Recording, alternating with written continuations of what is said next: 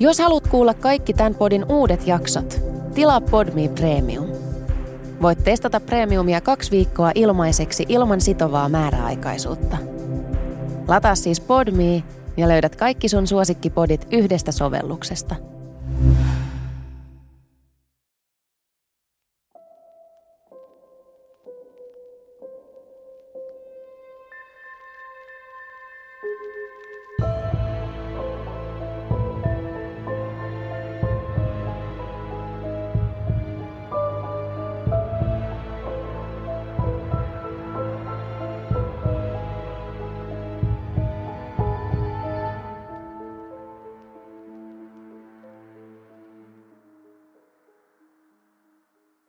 Tervetuloa Murhan anatomian uuden jakson ja uuden kauden pariin. Mä oon Elli ja käsittelen tässä rikosaiheisessa podcastissa vaihtuvien teemojen mukaisesti henkirikoksia ympäri maailmaa. Kauden aiheen rajaus on jokseenkin löyhä, mutta olkoon. Kerron tapauksia, jotka sijoittuvat 1800-luvulle tai kauemmas historiaan. Näillä näkymin varhaisin tapaus tulee 1200- ja 1300-luvun vaihteesta ja Euroopasta. Nyt käsittelyssä on kuulijatoive. Mun lapsuuden ystävä, jonka kanssa kävimme alakoulua yhdessä, laittoi mulle toiveen sähköpostiin. Tämä tapaus on ensimmäinen true crime-tapaus, josta hän aikanaan kiinnostui, ja mulle tapaus oli ihan uusi tuttavuus. Kiitos Mialle hyvästä toiveesta.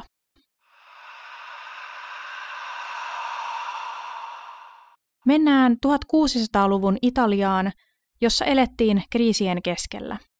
1500-luvun lopulta alkaen Italiaa alkoi riepotella muun muassa nälänhätä, ruttoepidemiat ja teollisuuden sekä maatalouden lama.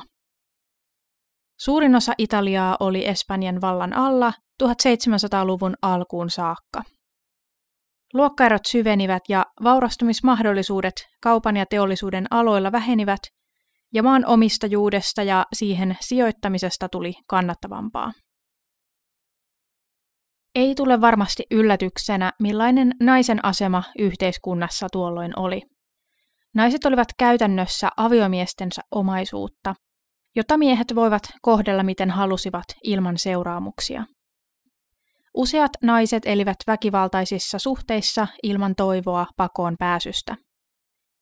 Ne, jotka eivät kokeneet fyysistä väkivaltaa suhteissaan, elivät joka tapauksessa enemmän tai vähemmän alisteisessa asemassa, eikä heillä ollut sanavaltaa elämänsä suhteen. Itse avioliitot olivat usein järjestettyjä, eli naisen perhe oli sopinut liitosta, kuuntelematta naisen omia toiveita. Nuorelle naimattomalle naiselle yleisesti hyväksyttäviä tulevaisuuden suunnitelmia oli tasan kaksi. Mennä naimisiin hänet elättävän miehen kanssa tai mennä luostariin. Mikäli kumpikaan vaihtoehto ei kiehtonut, jäljelle jäi kerjääminen ja prostituutio. Naisilla oli yhteiskunnassa mahdollisuus tehdä jonkinlaista työtä, mutta varsinaisesta päätyöstä tai elinkeinosta ei ollut koskaan kysymys. Nainen saattoi nauttia arvostusta yhteiskunnan silmissä myös yksin asuvana, mutta vain, jos hän oli jäänyt leskeksi avioliitostaan. Osalle naisista leskeytyminen olikin harras toive, mikäli heidän miehensä pahoinpitelivät ja nöyryyttivät heitä jatkuvasti.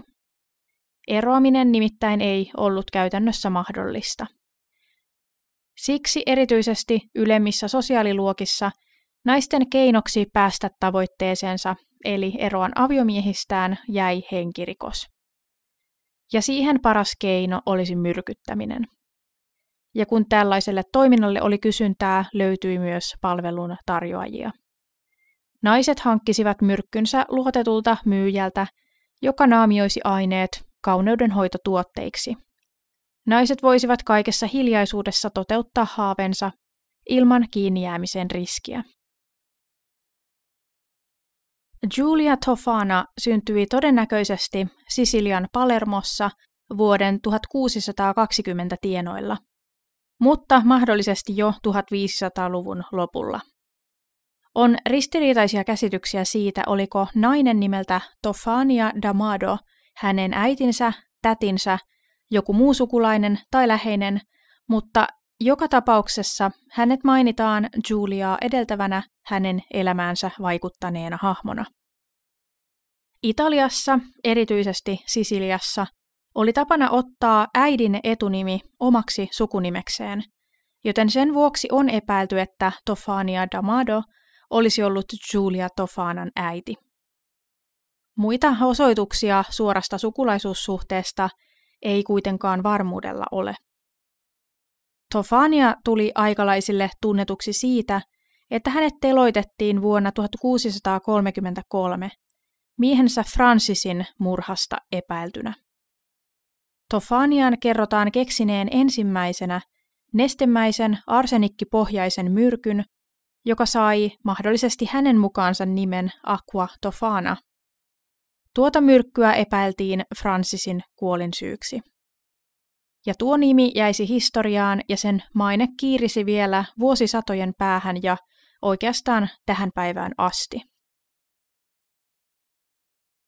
Tämän tarinan keskiössä on siis Julia, jonka uskotaan perineen äitinsä myrkynkeittotaidon ja mahdollisesti jopa itse reseptin aqua tofanaan. Apteekkarin alalla toiminut Sofania oli todennäköisesti vahingossa saanut kehitettyä erittäin myrkyllisen seoksen. Rakkalla lapsella on monta muutakin nimeä, kuten Aquetta perugina, Aqua tufania ja Manna di San Nicola. Myrkky koostui todennäköisesti sekoituksesta arsenikkia, lyijyä, belladonnaa ja vettä. Samoja ainesosia käytettiin tuolloin muun muassa kosmetiikassa. Yhdistelmä oli siitä ovella, että pieninä annoksina nautittuna myrkkyä ei voisi ruoan tai juoman seasta, mausta tai hajusta havaita, ja pikkuhiljaa annosten myötä kuolema tulisi lähemmäs ja lähemmäs ilman sen suurempia varoitusmerkkejä. Myrkky käsitteenä ei sinänsä kerro vielä mitään. Mikä tahansa aine on myrkyllinen, kun sitä saadaan riittävä määrä. Jo 1500-luvulla lääkäri Paracelsus totesi tämän tosiasian, joka on sittemmin todistettu paikkansa pitäväksi. Eläinkokeissa lähes jokainen aine on todettu hengenvaarallisesti myrkylliseksi, jos annos on tarpeeksi suuri. Eri aineiden voimakkuudet ovat erilaisia. Erittäin myrkyllisen aineen tappava annos voi olla mikroskooppinen, kun taas veden juominen tappaa vasta suurissa annoksissa. Kyseisessä myrkyssä esiintyvä arsenikki on alkuaine arseenin kemiallinen yhdiste arseenitrioksidi. Arseeniyhdisteitä käytetään nykyään esimerkiksi tuholaistorjunta-aineissa, ja aineelle voi altistua luonnossa esimerkiksi kaivoksilla ja sitä voi esiintyä vesistöissä. Arsenikki on arseenia myrkyllisempi yhdiste. Se varastoituu kehon osiin pitkäaikaisessa altistuksessa ja tappava annos ainetta on noin 120 milligrammaa. Arsenikki vaikuttaa solujen energiatalouteen lamaamalla sitä ja aiheuttamalla siten solukuolemia. Lyhytaikaisessa altistuksessa Oireina voi olla äkillisiäkin maha-suolikanavan oireita, ja pitkäaikaisemmassa altistuksessa iho paksuuntuu ja tummuu sekä ilmaantuu myös mahaoireita ja sydänvaikutuksia. Ainakin 1800-luvulla arsenikkia nautettiin, kun tavoiteltiin kalpeampia kasvoja. Belladonna sen sijaan on kasvi, joka kuuluu koisokasveihin – Suomeksi sitä kutsutaan myrkkykoisoksi tai lemmonmarjaksi. Atropa belladonna sai nimensä sekä Kreikan mytologiasta, Atropos-hahmosta, joka katkaisi ihmisten elämänlankoja, että italian kielen sanoista bella donna, jotka tarkoittavat kaunista naista. Kasvin sisältämät atropiini ja skopolamiini ovat antikolinergejä, jotka lamaavat tahdosta riippumattoman parasympaattisen hermoston toimintaa. Myrkytyksen oireisiin voi kuulua esimerkiksi kouristukset, lihasheikkoudet, hidas syke, oksentelu ja ripuli. Belladonnalla on pitkä historia lääkkeenä kosmetiikkatuotteena ja myrkkynä. Atropiini laajentaa pupilleja, joten naiset laittoivat ainetta silmiinsä. Vallitsevan kauneusihanteen mukaisesti suuret silmät olivat tavoiteltava asia 1500- ja 1600-lukujen Italiassa. Belladonnaa käytettiinkin jo antiikin Rooman aikana yleisesti myrkytystarkoituksessa. Giulia Tofanan elämästä tiedetään vähän, eikä mitään kirjallista dokumenttia tapahtumista ole olemassa. Hän toimi nuoruudessaan jonkin aikaa mahdollisesti prostituoituna. Lisäksi hän jatkoi apteekkarin alalla, kuten perheensä aiemmin. Jossain vaiheessa hän avioitui ja jäi leskeksi. Suhteesta syntyi tytär Kirolama Spara, mutta on mahdollista, että kyseinen nainen oli myös jotain muuta läheistä sukua Julialle. Joka tapauksessa Girolaman kanssa Julia eli ja myöhemmin harrasti liiketoimintaansa. Hän muutti Sisiliasta Napolin kautta Roomaan, jossa vaikutti suurimman osan aikuiselämästään. Julia päätti hyödyntää tietämystään Aqua Tofana myrkystä. Oli yleisesti tiedossa oleva totuus, että kaikkien sosiaaliluokkien naiset kärsivät enemmän tai vähemmän suhteissaan väkivaltaisiin ja alistaviin miehinsä. Julia alkoi valmistaa ja myydä myrkkyä, jolla naiset ostaisivat vapautensa. Myrkkybisnes alkoi jo ennen Roomassa asumista, mutta viimeistään siellä se laajeni huomattavasti. Roomassa kukoisti maaginen alamaailma, jossa toimivat niin alkemistit, apteekkarit, noidat kuin mustan magian tuntijatkin. He tarjosivat palveluja, joihin lääkärit ja papit eivät olleet voineet tarjota vastauksia. Esimerkiksi abortit tai muut laittomat toimenpiteet hankittiin pimeiltä markkinoilta. Epätoivoisille ihmisille löytyi aina vastaus, kunhan rahaa vain oli. Joten Julia perusti naisten kosmetiikkaan erikoistuneen kaupan. Julian lähipiiri oli mukana bisneksessä. Aiemmin mainittu Girolama ja muutama muu luotettu henkilö olivat mukana. Jossain mainittiin, että nämä muutkin henkilöt olivat naispuolisia. Lisäksi huhutaan, että eräs pappi ja tämän veli olivat mukana ja mahdollisesti vastasivat arsenikin hankkimisesta. Aquatofana oli hajutonta, mautonta ja väritöntä ainetta, jonka hän naamioi kosmetiikkapakkauksiin. Hän myi sitä aluksi ainakin puuterina ja lopuksi nestemäisenä lasipulloissa. Näissä lasipullojen etiketeissä luki Manna di San Nicola di Pari. Tuo manna oli tunnettua parantavaa öljyä. San Nicola eli pyhä Nikolaos oli suojelupyhimys, joka oli tunnettu hyväntekijä, joten etiketin tarkoituksena oli olla mahdollisimman viattoman ja vaarattoman oloinen. Pakkaukset sulautuivat täydellisesti naisten kauneudenhoitotuotteiden joukkoon. Myrkyn saattoi siis piilottaa näkyvälle paikalle aivan uhrin nenän alle. Myrkytys etenisi pienissä erissä. Muutama tippa viinilasilliseen tai keittoon saisi aikaan lieviä heikkouden tunteita. Seuraava annos aiheuttaisi mahaoireita ja kolmas tai neljäs annos jo tappaisi. Ulkopuolisen silmin vaikuttaisi siltä, että mies sairastuisi johonkin etenevään sairauteen, eikä hänen nopea kuolemansa ollut siten niin epäilyttävä kuin se ilman esioireita olisi. Myrkytyksestä ei myöskään jäänyt mitään epäilyttäviä jälkiä kuoleman jälkeen, joten tapauksia ei kaiveltu ja naiset saivat olla tekonsa jälkeen rauhassa. Arsenikkimyrkytystä ei osattu vielä diagnosoida. Naiset saisivat arvokkaasti leskeytyä ja halutessaan mennä uusiin naimisiin toivomansa kumppanin kanssa tai nauttia perintörahoistaan loppuelämänsä ajan. Naisten motiivi tappaa miehensä saattoi olla pakoon pääsy väkivaltaisesta suhteesta tai perinnön saaminen. Joka tapauksessa palvelulle oli paljon kysyntää. Paljon ei tiedetä Julian bisnesten sujumisesta eikä mitään kirjallisia dokumentteja siitä ole säästynyt. Kerrotaan, että hän myi lähinnä tutuille ja luotetuille naisille, mutta epäilemättä sana kiiri.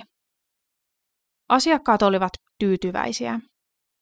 Julia oli kaikkien eri lähtökohdista tulevien naisten rakastama, pelastava enkeli. Itse asiassa asiakkaina oli myös joitakin miehiä, joiden motiiveista ei tiedetä tarkemmin. Liiketoiminta sujui jopa toistakymmentä vuotta, kunnes tuli hetki, jolloin kaikki paljastui. Näin nimittäin kerrotaan. Eräs asiakas, nuori nainen, oli jo ehtinyt lisätä ostamaansa myrkkyä miehensä keittoon, kunnes tuli katumapäälle. Ennen kuin mies ehti maistaa keittoansa, nainen alkoi anella tätä jättämään se syömättä. Miehen epäilykset heräsivät ja hän pahoinpiteli vaimoaan niin kauan, kunnes sai tältä tunnustuksen. Nainen kertoi ostaneensa myrkkyä Julia Tofanalta, ammattimyrkyttäjältä. Mies pakotti naisen kertomaan saman asian myös poliiseille ja Juliasta tehtiin etsintäkuulutus. Julia sai vihiä paljastumisestaan ennen kuin viranomaiset ehtivät hänen luokseen. Hän etsi turvaa eräästä kirkosta, joka otti hänet vastaan. Seuraavaksi alkoi kiertää huhu, jonka mukaan Julia olisi nyt myrkyttänyt Aqua Tofanalla kaupungin koko juomaveden. Kirkon antama suoja mureni, kun hurjistuneet kaupunkilaiset saartoivat paikan ja paljastivat naisen viranomaisille, jotka ottivat hänet kiinni. Juliaa kidutettiin ja hänet yritettiin saada tunnustamaan tekonsa. Lopulta Julia tunnusti.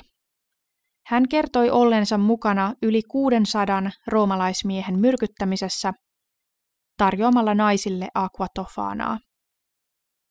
Rikokset olivat sijoittuneet vuosien 1633 ja 1651 väliselle ajalle. Julia ilmeisesti paljasti myös rikoskumppaninsa, sillä ainakin Girolama ja muutama muu liikekumppani otettiin myös kiinni. Julia ja kumppanit teloitettiin yleisellä teloituspaikalla Campo de Fiorilla vuonna 1659. Naisen ruumis heitettiin kirkon muurin yli. Tai näin ainakin uskotaan.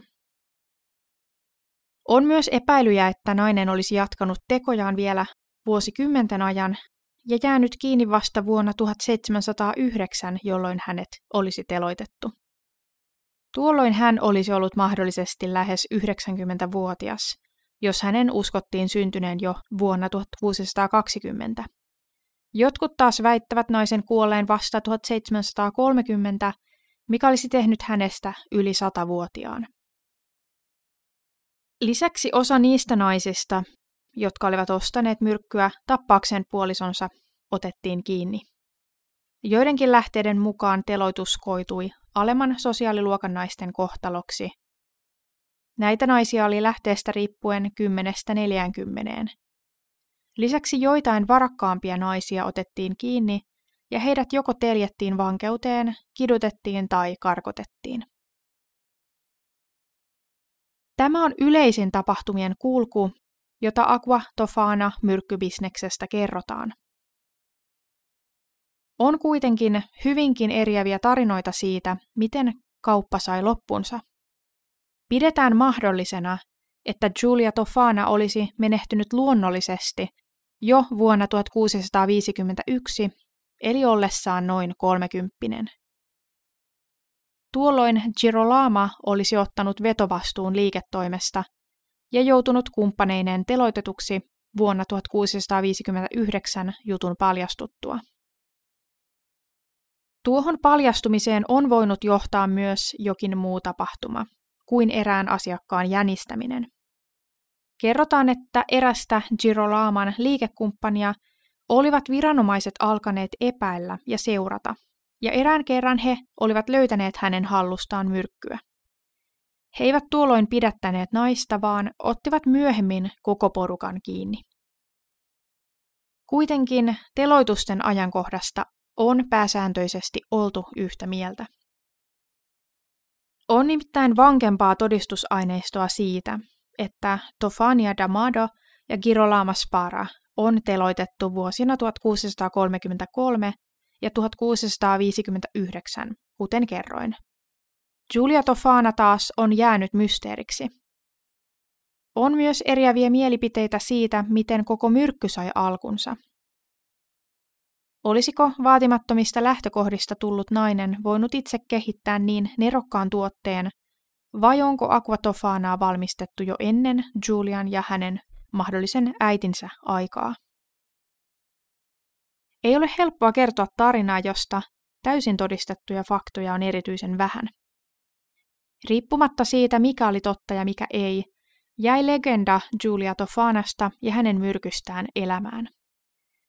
Ei ole nähty kirjallista tuotosta Aquatofanan reseptistä, joten ei ole varmuutta, onko myrkkyä käytetty vuosia tai vuosisatoja myöhemmin samanlaisena, mutta tarinat ainakin joskus näin kertovat. Julian kuoleman jälkeen Aquatofana-business jatkui kyllä muualla. Nekin, jotka uskovat Julian eläneen vielä tuon mainitun teloitusajankohdan jälkeen, hyväksyvät faktaksi sen, että tuolloin Julia ei enää ollut päävastuussa myrkkybisneksessä. Ja koska Julia oli mahdollisesti kidutettu tunnustuksen saamiseksi, voidaan myös epäillä itsen tunnustuksen todenmukaisuutta. Jotkut uskovat, että uhreja olisi ollut paljon enemmän kuin mainitut 600. Totuutta tuskin on saatu selville.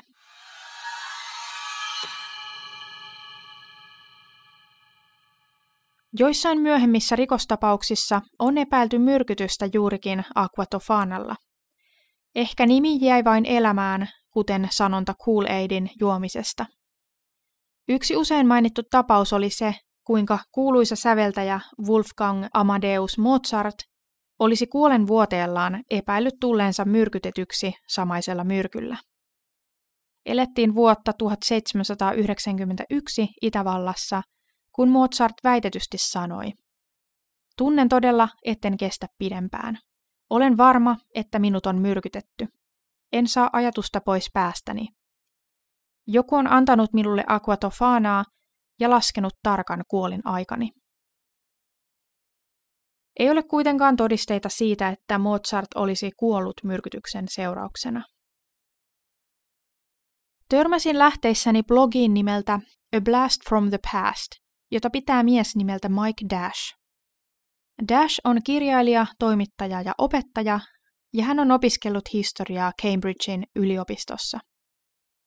Hän on vuodesta 2006 lähtien kirjoittanut bloginsa perinpohjaisia esseitä erilaisista historiallisista aiheista, kuten Aquatofanasta ja 1600-luvun Italian myrkyistä. Jos käyt katsomassa kyseisen esseen lähdeluettelua, niin voit olla yhtä varma kuin minä, että englanninkielisistä nettilähteistä tähän tapaukseen liittyen kyseinen essee on varmasti luotettavin. Hän on käynyt läpi erilaisia arkistomateriaaleja ihan Italiasta asti. Ja epäilemättä italian kielellä lähteitä tästä tapauksesta löytyisi paljon enemmän. Blogi löytyy osoitteella mike-history.com. Toivottavasti tykkäsit jaksosta yhtä paljon kuin tykkäsin itse sitä tehdä. Tällaiset elämään jääneet legendat vuosisatoja sitten sattuneista tapahtumista on tosi mielenkiintoisia, koska ne jää pohjimmiltaan vähän hämärän peittoon, ja se tekee näistä tapauksista vähän mystisempiä.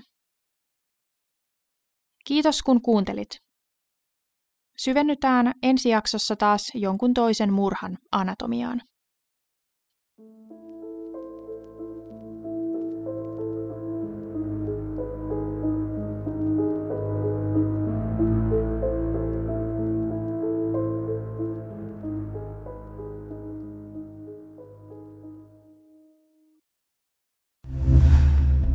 Kuuntelit Podmin Premium-podcastia. Haluatko löytää lisää samankaltaisia podeja tai vaikka ihan uusia tuttavuuksia? Lataa Podmin sovellus App Storesta tai Google Playsta ja saat kokeilla palvelua kaksi viikkoa ilmaiseksi –